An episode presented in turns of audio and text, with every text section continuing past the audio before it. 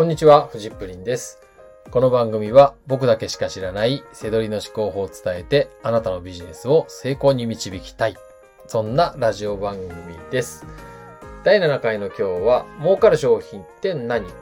えー、その2ですね。はい。プレチ商品っていうことで、まあ儲かる商品の見つけ方。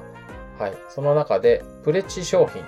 プレチ商品っていうのは、えー昨日お話ししたのが安売り品ですよね。安く買って定価で売るみたいなね。はい、一番、えー基本となる大事なところをお伝えしました。今日のは定価で買っても、えー Amazon とかネットショップで売って利益が出る商品。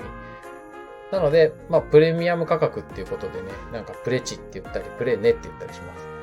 はい、僕は最初プレネって言ってたんですけど、あの、僕の師匠のクラスター長谷川さんがプレチって言ってたりとか、結構なんかこう、セドリでうまく言ってる人プレチって言うなみたいな当時思って、はい、プレチって言うようにしてます。どっちでもいいと思います。はい。で、プレチっていうのは、えっ、と、要は定価超えの商品ですよ。定価で買っても利益が出る。はい。っていうことは、お店で見つかりにくいんですよね。えー昨日お話ししてた、安売り品っていうのは、まあ、セール品だったりとか、何割引きとか書いてあったりとかするんで、えーお店で探しやすいんですよ。あまあ、得意ですよ。違和感が探しやすいですね。背取りの違和感が探しやすい。でも、えー違和感がね、ないんですよ。プレッチの商品。えー定価超えのものですね。定価、だってだ、定価で売ってるわけですから。普通に売って、しれっと売ってるのに、えー実はそれが、えー Amazon とかで高値で売れるっていうね、商品。なので、こう、オタクとか、こう、詳しくないと見つからないと思われがちですよね。はい。まあ、あとはね、よくある、世間で叩かれるのもね、この手のやつですよね。ゲーム機とかね。はい。あのーどこそこ入荷しましたよとかっていっぱいありますよね。はい。なんか、メルカリでこんだけ売れますよみたいな。別に悪くはないと思いますけど、法律とかに違反してなければ。ただなんか、これ叩かれやすかったりとか、あと、で、見つかりにく、なんか情報がないと見つけにくいっていうのが、まあちょっとめんどくさいかなっていうところです。はい。えー、でもね、探し方ね、あの、紹介しますね。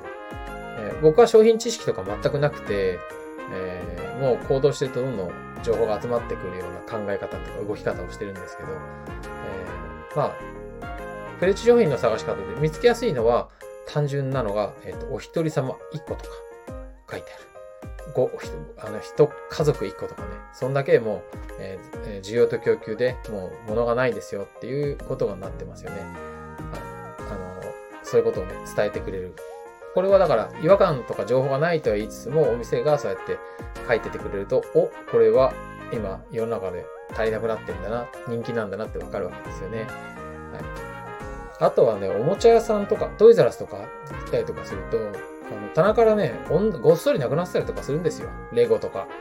あの、な、あの、まあ、なんで、なんでもいいんですけどね。そういったものを検索すると、あ、俺今、アマゾンで実は高値になってるんだな、とかっていうの分かったりとかします。これ単純ですけど結構すごい、えー、わかる、わかりやすいですね。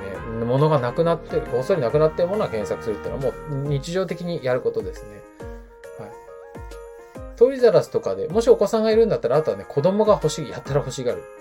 子供って本当に敏感なので、はい。えー、年齢関係ないです。あの、年齢層関係ないですね。その世代世代で、えー好き嫌い、好きなものってあると思うんで、そういうのやったら欲しがるなとか、もうやたら群がってるなとかっていうやつを検索してみると、おーみたいな、これくれてんだなとかってななったりとかすると思います。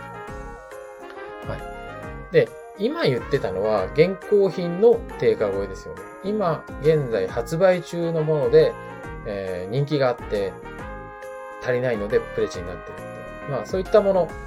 そういったものは、だから今みたいに探すんですね。情報が入ってき、ね、誰、なんかメルマガとかそれで流れてきた時じゃもう遅いっていうかもう群がっちゃってどうにもないないと思うんですけど、まあ自分で探せてる分には結構先手打てるかな。こう、お一人様一個とか、えー、もう、あのー棚からなくなってるとかね。はい。結構単純なようで、あの、はい。結構強いやり方ですね。はい。で、えっ、とこう、今までのね、その現行品の、あの、定価超え。これは、え注意しなきゃいけないのは、生産が追いつくと利益出なくなるんですよ。はい。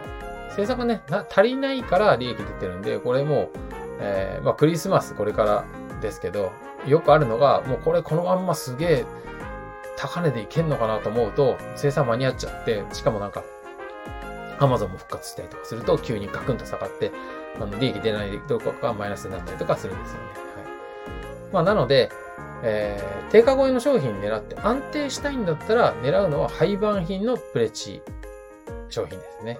廃盤品で定価で買っても、え利益が出るような商品っていうのが、え安定します。はい。これはもう、えーお店の違和感としては、生産終了品って書いてあったりとか、あの、もう入荷ありませんって書いてあったりとかね、そういうのが、えー、廃売品のね、えー違和感になりますね。あの、メッセージ、あの、なんか見つけ方になりますよね。はい。まあ、ここら辺がね、一番安定するかなっていうところです。はい。あと、もうもうちょっと進むと、えー、パッケージがね、古いとか、パッケージ書いてあるモデルが古いとか、なってくると、さらにこう、えー、プレチ商品なんだけど、実はなんか、安く仕入れることができたりとかするっていうね、あの、パターン3ですね。あの、安く買って、定価超えっていうね、一番プレチになる、えー、利益率が大きいね。まあ、ビッグボーナスみたいな仕入れがね、できたりとかします。まあ、それはね、明日の放送にしたいなと思います。今日は、えープレチの、あの、商品のね、考え方とか、えー見つけ方っていうことについてお話ししていました。はい。ではまた明日よろしくお願いいたします。バイバイ。